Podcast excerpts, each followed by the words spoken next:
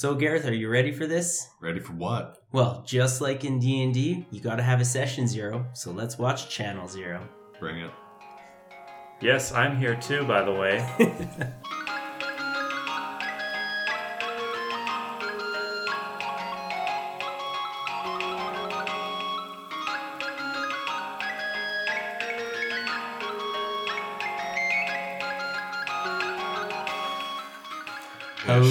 friends of the podcast. I'm your host, Myles, and welcome back to Inconceivable Media. I'm here with Doug, Cam, or as I like to call him, CDG, and of course, Ranger Gareth. Hi. Welcome back. It's been a while. When was my last episode? When were our Hmm. last episode together? Was it Jacob's Ladder? I think Mm. so. No, Or- remember we did SCP stuff with confinement. Ah, that's right. Oh, yes. So we're back in the wheelhouse, it would appear, because what was it that we were doing, Myles? Well, we're doing this interesting show known as Channel Zero. And for those of you who don't know, Channel Zero has four seasons. Each one is a different creepypasta reimagination, is the term I'm going to use. Although something that is, uh, well, you mentioned some of those creepy pastas in our previous episode with uh, Jordan. Yes, and I also met, made a little uh, hint to it with uh, Steve during Don't Hug Me, I'm Scared. Oh, yes. That. Ah, well, I wasn't there for that one, so No, I stole the podcast from you. I know, I know. Shame on you. How, how, how did you know? Oh, I guess you found out by listening to it. Yes, I did. I was there in spirit. Yep. But we'll be seeing him next week or later this week. Hmm. So, Happy Spooky season.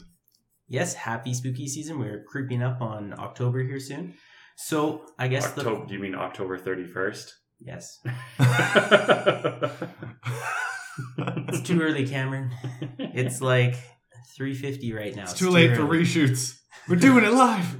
So, um, when we started this off, I will say Cam kind of showed up most way, well, three quarters of the way through the first episode. But before we started, I actually showed Gareth uh, the creepypasta this this was based off of. Uh, the first episode is based off of the creepy creepypasta known as Candle Cove. Not the first episode, the first season. Yes, correct. The first season. I So- I so I consider myself someone that goes on the internet a lot, and I've read a ton of creepy pastas. So I'm surprised I had never come across Candle Cove before. Yeah, I I'm a little I am bit also surprised by that. Yeah. Because So- this is one of the um, this is one of the one of the definitive ones. I think you would say, right, One of Myles? the founding texts. Yes. Yeah. It's like the uh, the sixth tablet of What what did Oh. Moses bring down? Moses. I, we've got commandments. We've got creepy internet stories. That man, this millennial Bible sucks. I mean, it does until you know you realize that it's just like real life. Very daunting and depressing. Oh, Anyway, so I did show uh, Gareth here the creepypasta. I did actually post it today as well on um, our social medias. it's October twenty first. Yes, Yes, indeed it is. but let's ask the real question here. Before we get into Channel Zero, what did you think about this creepypasta? For me, it kind of touched on. I don't even know how to describe it. Almost that technological weirdness. Growing up in the '90s, we all kind of went through the switch from analog to digital, and that was weird. Mm.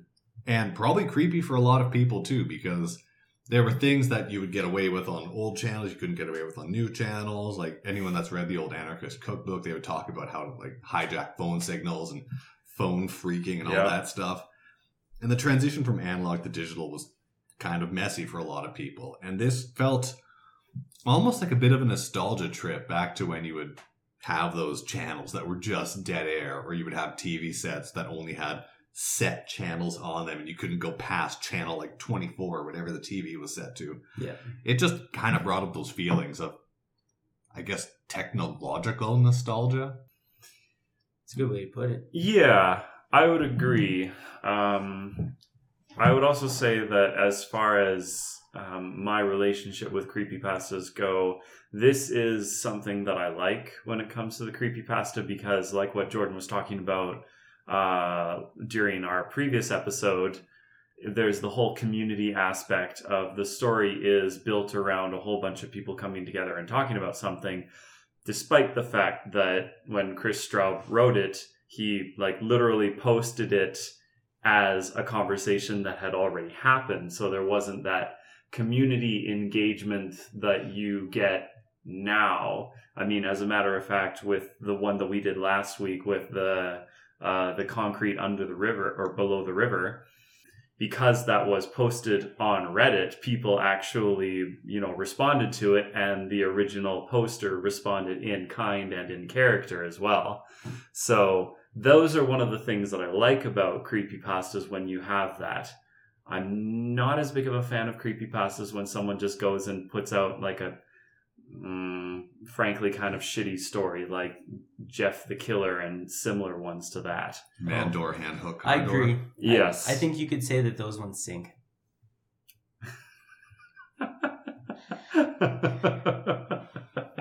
so this yeah, so Candle Cove was good. Yes. Before we before we rip past it, sorry, this creepypasta has an identified author. Yes, Yes, yes, it does. That's interesting. Did you not notice that it kept saying based off of original story by Kris Straub Well, I for every in the credits of every episode. I noticed, but so many creepypastas, you either never know the author or it's like a throwaway account on some forum. So the big like uh iconic ones, so Candle Cove, Slenderman, uh Zalgo, um and like Ted the Caver and those ones Ted's have caving page was awesome. those all have identifiable authors mainly because they actually came forward after they started to blow up and say i made this be please you know consult me when you're making like other media projects and things like that uh yeah Okay. Yeah. There are other ones that were kind of blurred the lines a little bit but some of those ones especially in the case of slenderman since there were actual like crimes committed uh, thanks to it, there was very much a yeah, I, I I own this, and yeah, I should probably take some kind of responsibility for that. I don't think he should take responsibility for what other people do. I mean, you're right, but there is this sort of like, you know, we should calm down now. I certainly did not want people to attempt to murder or actually murder people because of a stupid story I wrote. Imagine if someone started like went on a stabbing spree and started yelling Harry Potter spells. I uh, unfortunately. Expelliarmus! I mean, if I'm being honest here, I don't have to imagine that. I can believe that that would happen. Oh God. I remember there was a movie that came out, must have been like 15 years ago. It was uh, like a, a Canadian movie. It was called The Hunt or something. Um, and basically, it was about a LARPing group, and their LARPing goes bad, and people actually did die in it. Are you thinking of the Knights of Badassdom? No, no, this was like an actual factual, like funded through the Canadian uh, Film Board and everything. Okay. I think it was a, a Quebec one. I thought I thought it was called The Hunt, but I might be wrong. Someone else will have to correct me on this because I know it because I saw it on CBC. Fair enough.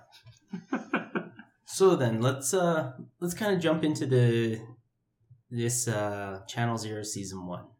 Um, without talking about the spoilers here, did you guys like this? Now, I will say that this is actually a long series. You can actually see this on Amazon Prime if you have the AMC stuff, uh, like PAX and that. Uh, this was six episodes, 45 minutes an episode, so it came out to like five hours and a bit. hmm It's a long series, and I'm really sorry for dragging you guys all through this.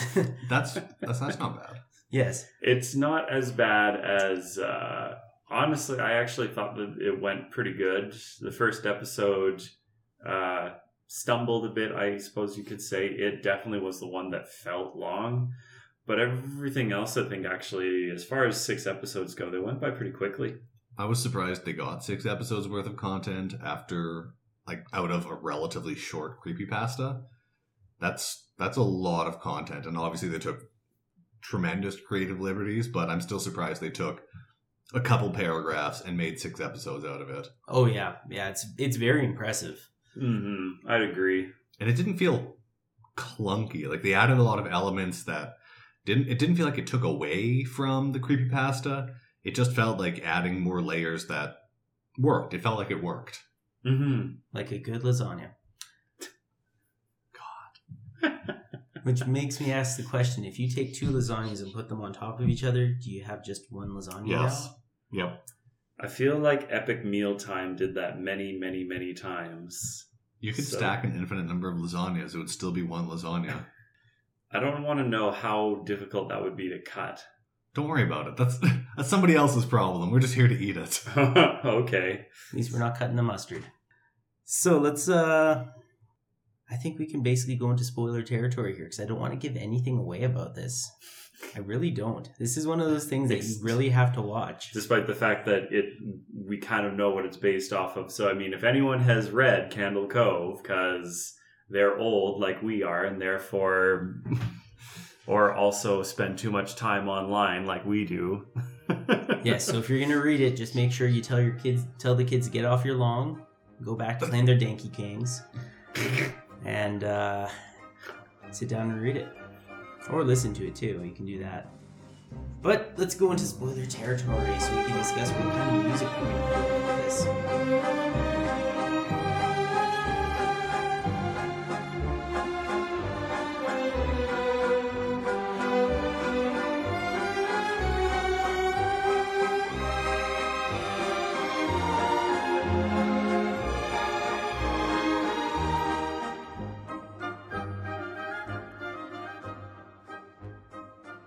Welcome back into spoiler territory now. Uh, we really hope that you watched this one. At least I did. Let's kind of go over quickly what this uh, this series is about. We all we did say it's about Candle Cove. but that's just the start. Yes. So this kind of takes place around uh, Mike Painter, who is a child psychologist, and he decides to go back to his hometown. How did he become a psychologist so young? Uh, he's n- He's not that young. He's actually like Said 30. he was or a child psychologist. Oh. I'm wearing off on you. It's good. Ah. But I also called him a painter, so gotta add more layers, my friend. Mixed signals. Uh, so yeah, he returns to his home of Iron Hill, Ohio, nearly 30 years after an unknown serial killer murdered five local children. One of those people is his twin brother Eddie. Um, throughout it, he hooks, he runs into his friends that he used to know. Well, friend, Childhood friends. People that he was acquainted with before Yeah. he left. That's a better way to put it. Uh, one of which is a police officer, uh, sheriff, I should say here, and a few of the others are, you know, like the police, or the sheriff's wife and company, I guess you could say. yeah, although he hasn't. It, it was the sheriff's wife that he had a relationship with when he was a kid, right? Yes. Yeah, okay. Uh, so, all in all, he's trying to find out what is happening here because he figures it has something to do with this TV show that he saw as a kid, known as Candle, Candle Cove. Cove. And it turns out that other people in the town watched it too, or They know it. they are remember aware of it. So he does kind of start to piece together that this show involves all these people.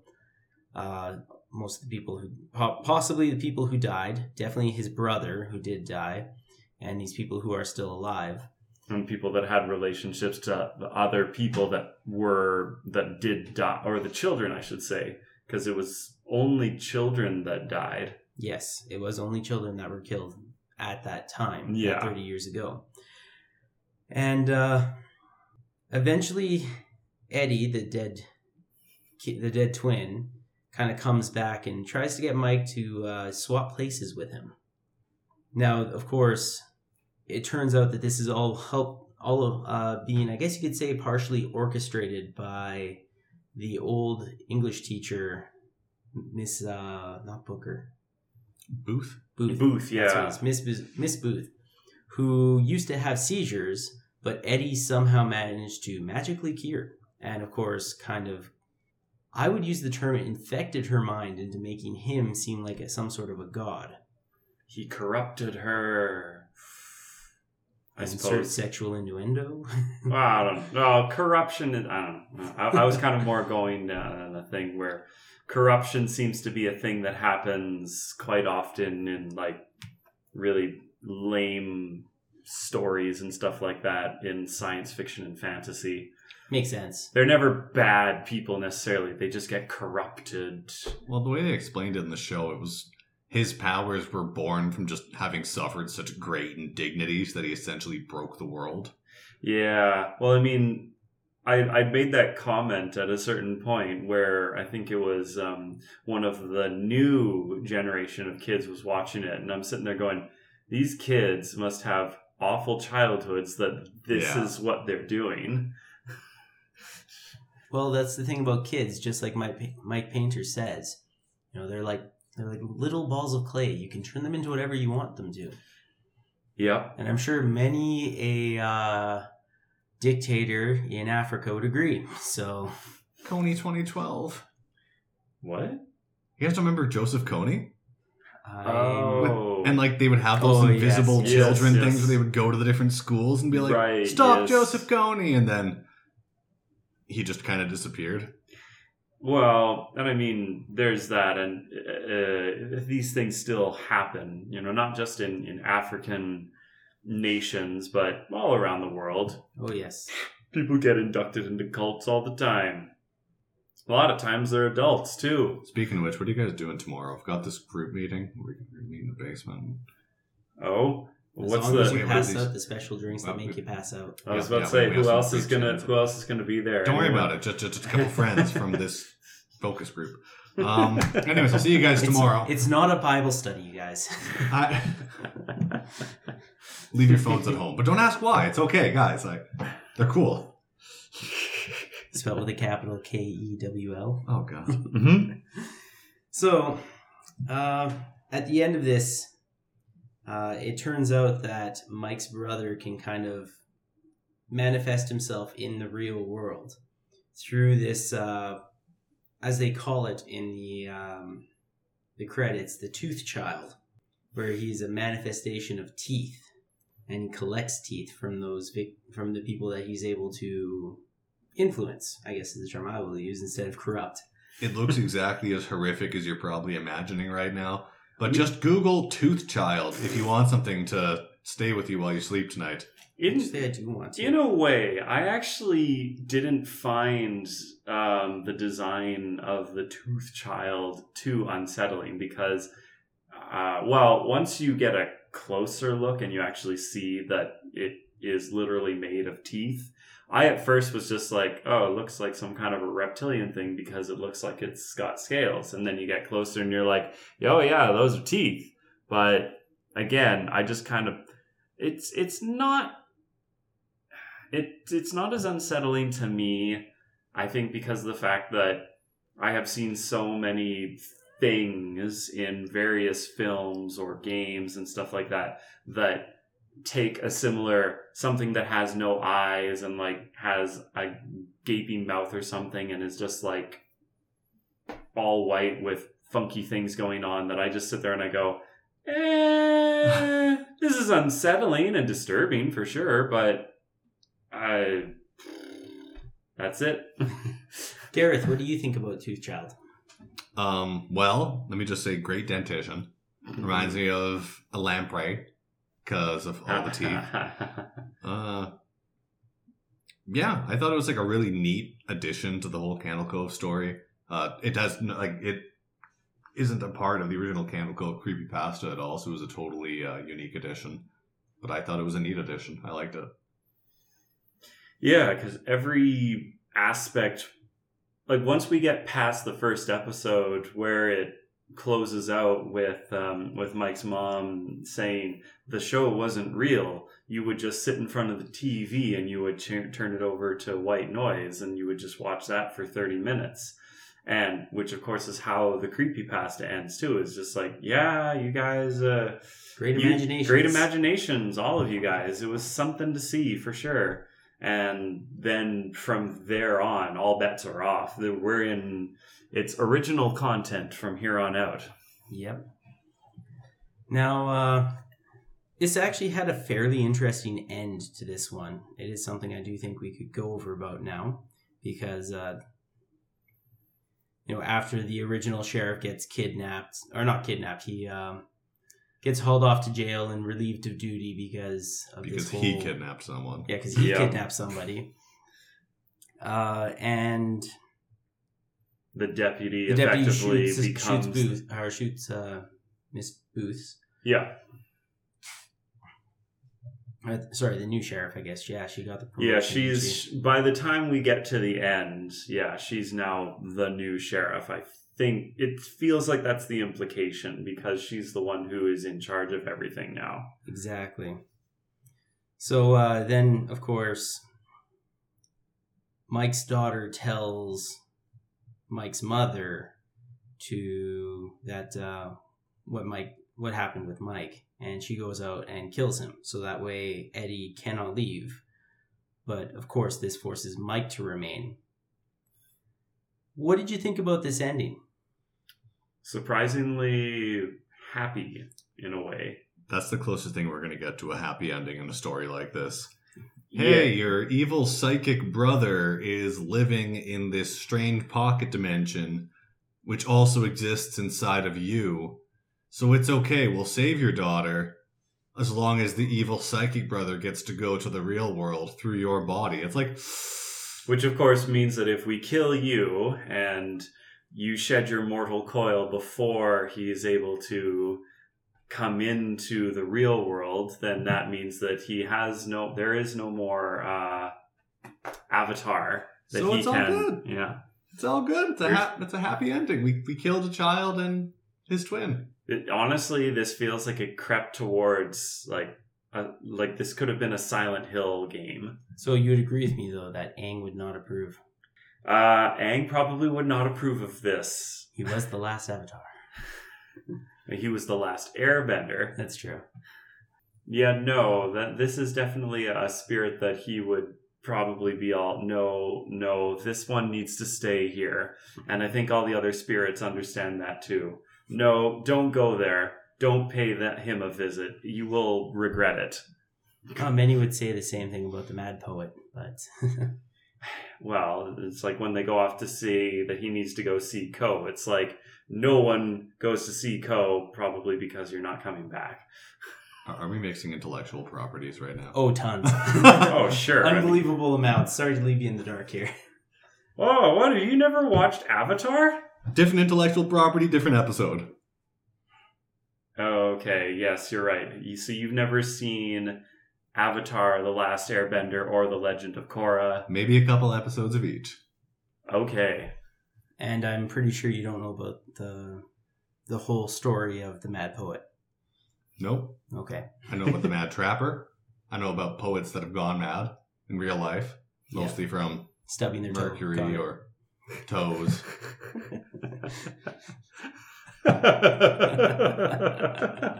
Leave my toes out okay, I'll just go for the teeth. get some, get some more cross uh, content going on there, huh? Lactose intolerant. Yeah. I don't So- know if you ever said anything about that on your podcast. Podcast, did you? Losing the toe? Yeah. That's we are so off t- we are so off track here. Okay, welcome to the That's show where we talk fun. welcome to the show where we talk about this show and then and then also I lost my toe in a horrific accident last September. I mean, you brought it up, and so we're just going with it. We're just rolling with it. But This- yes, I last September I did shoot off a toe. Whole round of bird shot right through the big toe. Did it fly at least? No, I was aiming for ducks and got my toe. It's yeah. I mean, at least you're oh, you're compensating correctly because they should have ducked. Uh, Oh.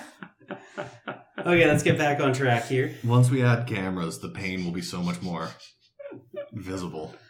Okay, so what else can we really talk and dig into this episode here? Well, the soundtrack Wow. was mostly uh, forgettable. Nothing really stuck out for the soundtrack. Um, I, it's not that it was forgettable. It's just that it there wasn't a whole lot needed.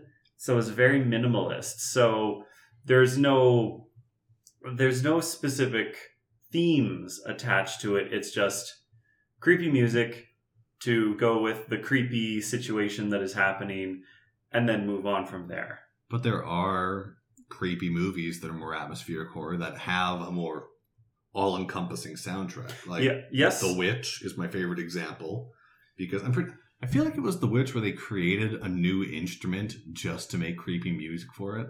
Probably. Um, Sounds like a Robert Eggers thing to do. I've not actually seen The Witch. Oh, why did we? Okay, well, there's your homework.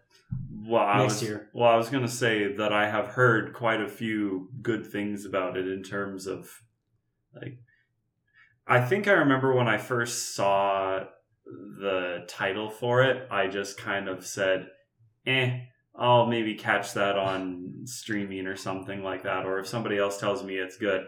And then Q a couple years later, when eight more uh, A24 films are coming out, and everyone's like, oh yeah, if you want to see something that's like good auteur filmmaking, then you go and you see something like that's made by A24.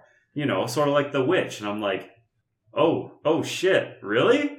That movie was actually good? And they're So like. Uh, yeah, you should go watch it and find out for yourself. And here I am four years later going, yeah, I'll watch it at some point. We'll get to that. Probably as another episode now.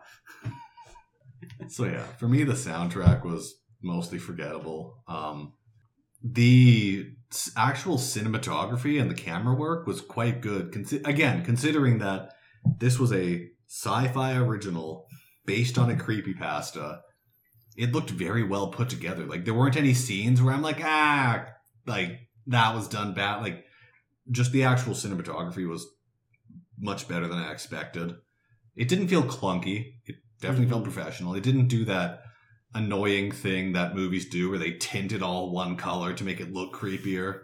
Oh, look out! We're in a forest that's really grayscale. It like it was just very natural looking color palette, very professional film work. I mean, color theory is a thing, Gareth. I know, but sometimes they do it poorly. Like every movie where they go to Mexico and everything is suddenly yellow tinted. We're in Mexico and it's just all yellow. It's like, ah, no, Mexico's not all yellow, but okay. okay. Yes. Yeah. I. I. I, under, I get it. Um. Uh. Yeah. Honestly, this definitely feels like it came from a place of love and wanted to explore the setting. Um. Or. Or just kind of add their own. You know, it's it's fan fiction in a way because we have Oh. the bits of Candle Cove that are from like the original creepy pasta and then everything after that is just th- your own interpretation of the why Candle Cove existed sort of thing. It's sort of like what the one guy that uh, the mom goes to talk to and the one guy who has just spent a little bit too much time online and he's just very uh not unsettling because you're afraid that he is part of what's happening and more just one of those this person has not interact with people outside of chat forums and whatnot Like, there's definitely something off. There's a bit of social awkwardness possibly Yes. brought about by his obsession with the material. Yes, and then all of his fan fiction, as he says, because he goes and he makes his own episodes based off of what he recalls. And that's like, that's really good because I wasn't thinking about this show as fan fiction, but you're totally right. I mean, it makes sense because fan fiction is surprisingly pretty normal when it comes to development of stories and especially uh, canons for stories. So, uh, King Arthur of Camelot is actually a really good example because the original King Arthur and his Knights of the Round Table was him and like five other knights. Lancelot was not one of them. Lancelot did not exist until like two or three centuries later when Le Morte d'Arthur was uh, written. I I think I'm not remembering exactly. And then Galahad and Gawain they came afterwards. Like all of the knights of the round table that we know of in the 21st century are maybe two or three hundred years old in so terms of when story their of the stories Green were written. Knight The is sto- it canon? It is canon, but it's new canon because Oh. those the original uh, Green Knight was yeah written in like the the 1700s or something like that, and then was codified like in the 1800s or the 1900s, and then was turned into an actual yep he's a knight and he's part of the group now.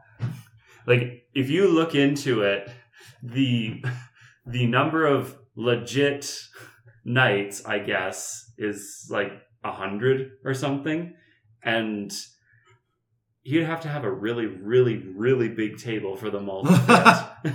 Either that or a really long month. Or that, yes. Gareth just got that.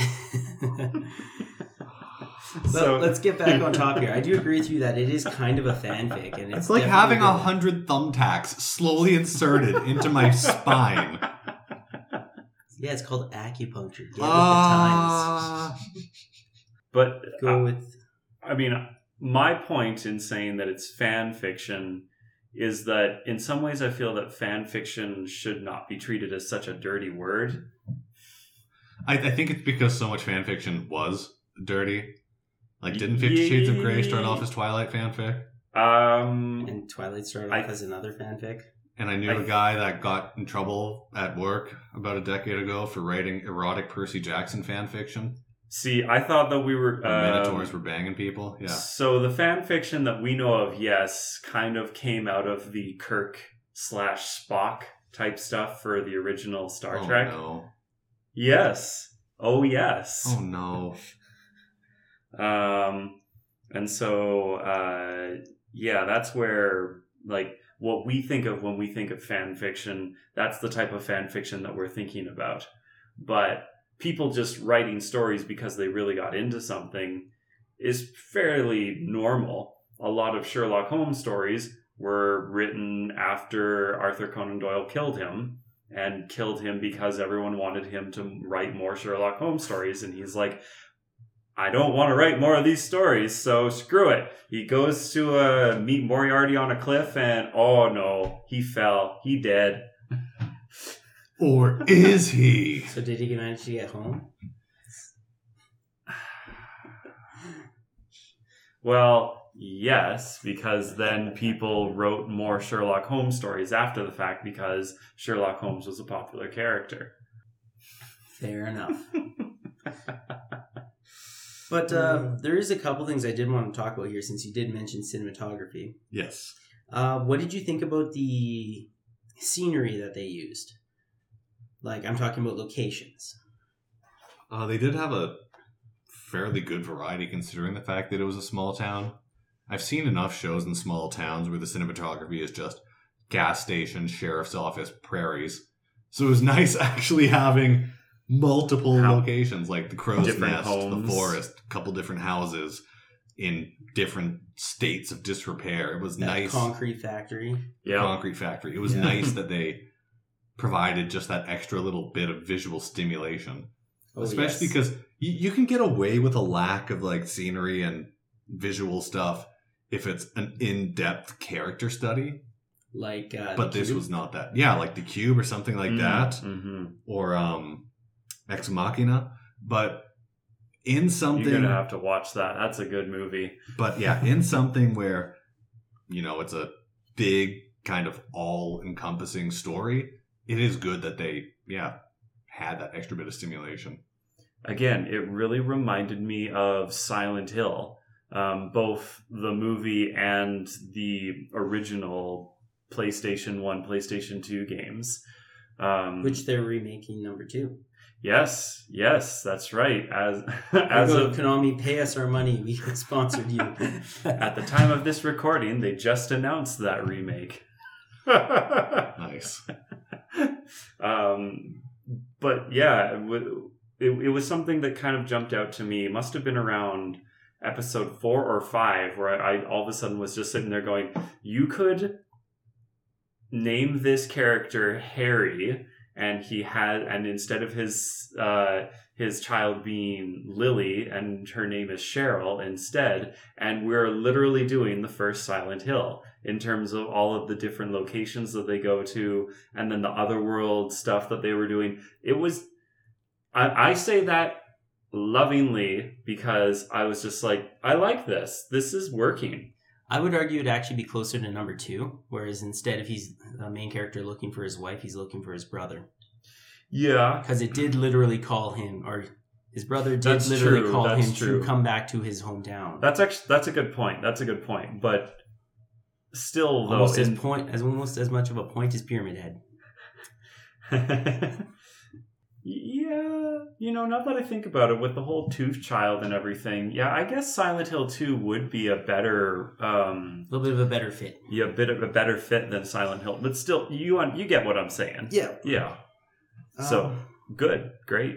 what do you guys think about the direction and the pacing of the film Like I said, or, or like series? Not like film, we've series. all kind of said, first episode took its time. I will say that this is one of two of the seasons that starts kind of slow. This one in the third season started pretty slow. I can usually tell based on how much I check my phone during the show if the pacing is off. Yeah. And I wasn't checking my phone much for this, so that means the pacing was good because, yeah, if it's not grabbing attention in some way, I'm like, oh, let's check, let's check my phone, let's check what this is. I wasn't really doing that for this, so they they kept it at a decent pace. Like they weren't spoon feeding you the information, but they weren't withholding everything. They were a steady drip, Yeah. Mhm. like a little one of those little uh, hamster feeders. Those don't they're not supposed to drip. I don't know. I have sickly hamsters. I mean, if you want a slow drip, wouldn't that be more like um, a percolator or something for your coffee? No, those drip pretty fast. I was thinking Do more they? about the uh, the water dripping in the mine shafts of Turtle Mountain. Turtle Mountain. Yeah, that's the big landslide that happened like 150 years ago Oh. or whatever. Oh, right, Frank Slide. Yeah. Alberta reference. yeah, Just in case we forget where we're from. just in case. Special effects. What do you feel about the special effects of this movie? Because there was actually quite a bit of it. If you weren't paying attention, You or if know- didn't notice it. Well, I would say that I didn't really notice it because I thought most of it was practical stuff. There was a good portion of practical in there, but there is actually a lot of special effects things that you may not have caught. I'm going to assume a lot of it had to do with Candle Cove itself. A little bit of that, but Yeah. there's also parts like when um, Mike's daughter walks through the TV. Yeah, right. That was very well done, as far as I'm concerned. Like, Yeah. yeah, they did blur it out, They- but it they was cheated it- seamless. They cheated that really well. And that was one thing that I had thought as I was watching it is that the way they angled it and then they have it just out of focus enough that I said, now we can't actually tell how good or bad that effect was because all we see is her walking through the TV. Which is good. It was Yeah. subtle. They weren't over reliant on the special effects. Yeah. I'm a real sucker for practical effects because they typically look better. Obviously, it's hard to do a practical effect of like, you know, a spaceship crashing into the pyramids or something, but Like- I'm sure you can do something with models. Just look at, uh, Yeah. just think about all the But- stuff but- from Star Wars Episode 4, you know? That's all models. yeah. but that's why I'm a sucker for the practical effects because they do look so much better for so many things. Like Tooth Monster, Tooth Monster Tooth. Tooth Child looked really Tooth good. Child. hmm Um, that uh, what was that? Uh, Skin Taker. Uh, the Skin Taker. The Skin. Taker looked good. Um, oh, right. the apparition that lit itself on fire. Like there were a lot of things that could have looked goofy, but they looked good. Like you could tell that was real fire on that guy. Because CGI flames still aren't that good. No, it's very No, difficult to yeah. do that well. Same with like the shading and that. You can usually tell when something's off. Yeah. Mhm. But yeah, their use of their special effects, which does include uh, normal effects, just not digital effects, right? The, or uh, physical effects. Yeah. It was outstanding, and this is just a love letter to show, hey, look, you can do this well. You don't Mhm. need to introduce computers into it. I would say the thing that really got me was more of all of the physical mm, violence, we'll say, uh, especially anytime teeth were getting pulled. yes, the horror. Yeah. Yeah. That there gave- was there was some body horror in there. both, both Gareth and I, uh, we mm, gave us the willies real bad. Yeah, while I was watching it, I told the other guys I've had 17 teeth pulled over the course of my life. So I'm very familiar with the sounds of pliers on teeth and I'm really surprised though you take the willies from it, not the teeth. Jesus Christ. As soon as I said that, I was just like, "Oh God, what's he gonna say now that I've said this?" and so, uh, I think we can all agree. We talked about score, we talked about pacing. Let's talk about the next thing that we did have a few gripes with, but at the same time, it does still kind of work, I think. Let's talk about dialogue. What do you guys feel about the dialogue? Especially around the main character. Some people said some of the things he would say and do. Oh, when you're trying to convince somebody you're not crazy, yelling, I'm not crazy, while staring with wide eyes is not the best option. When someone asks you, Where were you last night? and your response is, I'm not crazy, you could have just said where you were last night, and they would have been like, Okay, well, that's what a not crazy person would say. If I'm like, Hey, Myles, where were you? and you started yelling My at hands me, are up here. I'd, I'd be like, That's not normal. If I ask my kid how she's feeling and she says, I can't stay in this body for long, that's not normal. hmm There were a lot of there were a lot of situations that could have been avoided. People just spoke like people. Obviously it would have affected the plot if the characters all acted normal, but um I yeah. I feel in a sense that it's less that the people saying those things could have explained themselves better. I feel that in some ways it may have been a little bit more on the people responding to them to just be like, can you rephrase that, please? Because I'm not sure I understand what you mean. Okay, when the lady was asking like five times where Mike Painter was the night before, and he keeps saying, I'm not crazy. I'm yes. not. Uh, she she did give him many chances to say where he was the night before. Sure, that ex- yes, that that situation. fact yes, that He's an acclaimed child psychologist. He's very familiar with what crazy people act like, and he chose to hit every one of those points. Perhaps because he also realized that other people would not respond the way that a trained professional would to try to go around and get the actual information that they want. S- s- sorry, he knew I'm they giving would, him the benefit of the doubt he, here. he yes, knew I they am. wouldn't react like professionals, so he acted crazier. Absolutely. God, what this I'm is the saying. worst psychologist. Keep him away from my kids. You You're don't missing one very kids. you're missing one very important thing though. He was doing this to keep people away from him because he knew he had to try to figure out what's going on because nobody could get that close to it. See? Told you. I feel like so many of no, I feel no. That's not a win. So many of the situations could be avoided by just doing things the proper way. Obviously, he would need to have the psychic battle with his brother in the end, but you know, I mean, The there psychic are battle he wouldn't be able to win because he's not psychic. His brother was. His brother did say it's our world. We share this world. That's only the small pocket dimension that he was talking about. Yeah, but I mean, I'm sure once his brother worked out the mechanics of how the world works, that could have been uneven. That could have been uneven. And why would he do that? Why would Why Mike would learn how the world No, no. works? Why would Eddie do that? Why would Eddie put himself on an equal ground with his Well, brother? no, I'm not saying Eddie would allow it. I'm saying if it's a true pocket dimension shared between them perfectly as identical twins, Yeah, and who said it was? Nobody did. Eddie said it was our world. Yeah, because he built it for both of them. I don't know. I feel, I feel like Mike. I feel like Mike could have found a workaround. All right, so that was something else that really got to me in the first. Ep- well, I suppose in the second episode too is uh, what the heck is the name of the bully? Was it uh, Gene. Yeah, Yeah, I think it was Gene. I think you're right. and so the thing that got to me that I didn't really understand. I mean, I do understand, but at the same time, it kind of annoys me more as someone who was the subject of bullying at that age. Was when he, um, it's Eddie. Which one is it? Is it Eddie or is it Mike that uh, that gets their finger broken? Eddie. It's Eddie. Yeah. Okay. I I don't know. It's hard to tell. They're identical twins. yes, and also especially in those episodes, their mannerisms seemed really like just really odd at times. Anyways, so when he goes to him and he's just like, "Oh, you know, you're such a, a an asshole" and things like that, and you know, he pushes him, and then Gene pushes him, and then breaks his finger, and I'm sitting there going, "So this is just okay?" Like you could go to the police because you just got physically assaulted. But then, well, it's the 80s, so, you know. It, it just got to me on a very interesting level because I sat there going, you know, that never happened to me.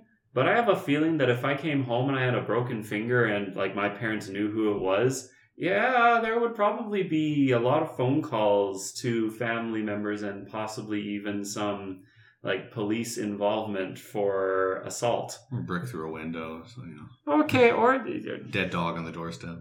yeah, maybe. Send a message. I mean, let's be honest though. That dog was savage. It probably should have been put down. At least it's not a pit bull. It was. It was wasn't no, it was a That was Rottweiler. a Rottie. Yeah.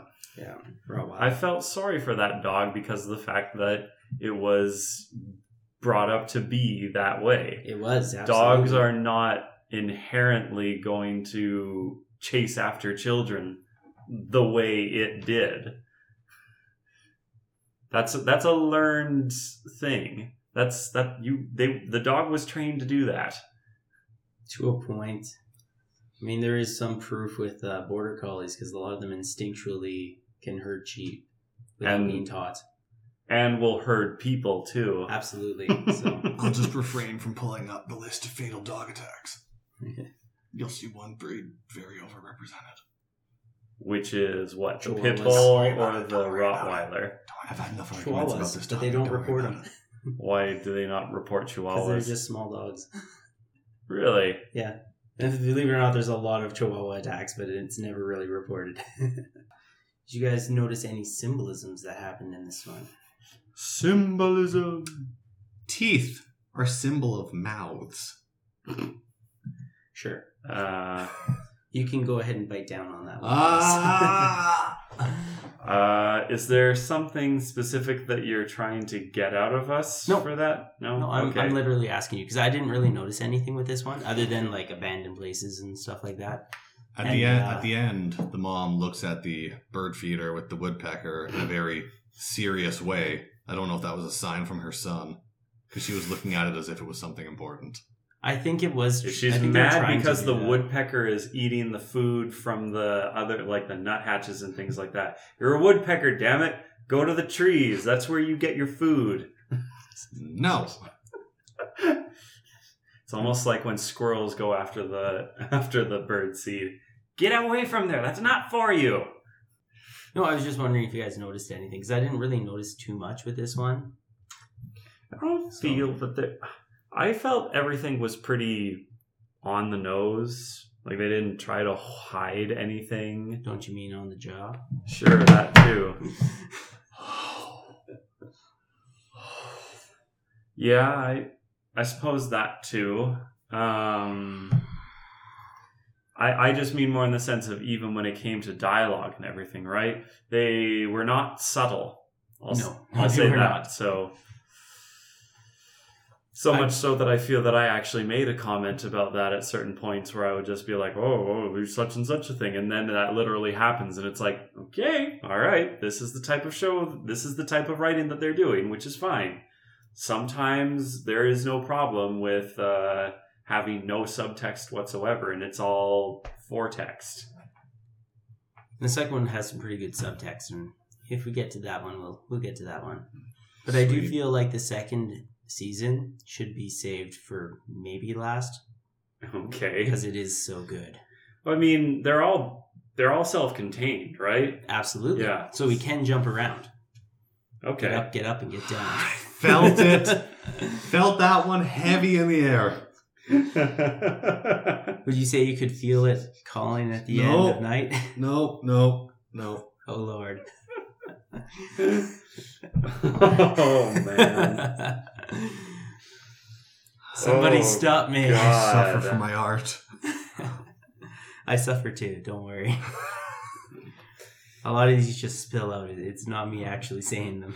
The Myles hurt itself in its confusion. All the time. I'm I just was- used to this pain. so I was gonna say, you know, we, we go and we pause the recording or something like that, and then we'll come back ten minutes later. He suffered all right. Ugh. So I'm gonna ask you guys this then. Okay. Uh, you liked the show. yes, Would you recommend this to other people? I would recommend it. Yeah. I would recommend reading the creepypasta first, though. I feel like for these for this show, if everything is based on a creepypasta, I feel like you should go into it at least knowing the source material. Um, I would say perhaps understand what creepypasta is as a genre. And then even then I don't feel that you need to go and read a whole bunch of creepypastas to understand what's going on because otherwise this is just a it's a scary movie. Like we already talked about Silent Hill. So and Silent Hill was like l- largely based off of Jacob's Ladder, which you know probably has its own influences and things like that from before. So And it has the best chiropractor known to man. God, woo! indeed, it does. And I can say that known to man because he was angelical. because yeah, right. well, he, he's he's right. He's yeah. It's not. it's not funny. It's not a pun. It's I'm just I'm I'm on I'm on like reflexive defensive mode now. There have been so uh, many rapid fire thrown at us. Wait, wait, wait. I need to build my own Oh, personal dear. Maginot Are you line. are you saying that you're a mirror? no, Ma- no Maginot line. Your tanks cannot get past these tank traps. Don't think of a joke. I know you're thinking. I know you're thinking I'm so not thinking. hard. It just happens. Ah, that sounded like we need to get away from here before something disastrous happens. Ooh, Uh, disaster movie. What kind of disaster movie? no, you're opening up more jokes. You're no, there are too many It's not a openings. joke. It's not a joke. No. It's, it's actually. Uh, You know, like it's watching like Dante's scary movie. Peak scary or movie too. Oh, oh, oh. They made Oh. one called disaster movie. so- Oh, oh, right, right. Yeah. Yes, yes. Right. I for yes, right. I forgot. So, shall we conclude this then? I think we shall. And would you guys want to continue watching this? Yes. Excellent. Yeah, I'm down for more. Sweet, let's set up a time. After we end the episode. And I guess that's going to be the end of it. Thanks for hanging out with us again, you guys. I'm your host, Myles, I'm Cam. And I'm Ranger Gareth. and we'll catch you next time. See ya. Woo.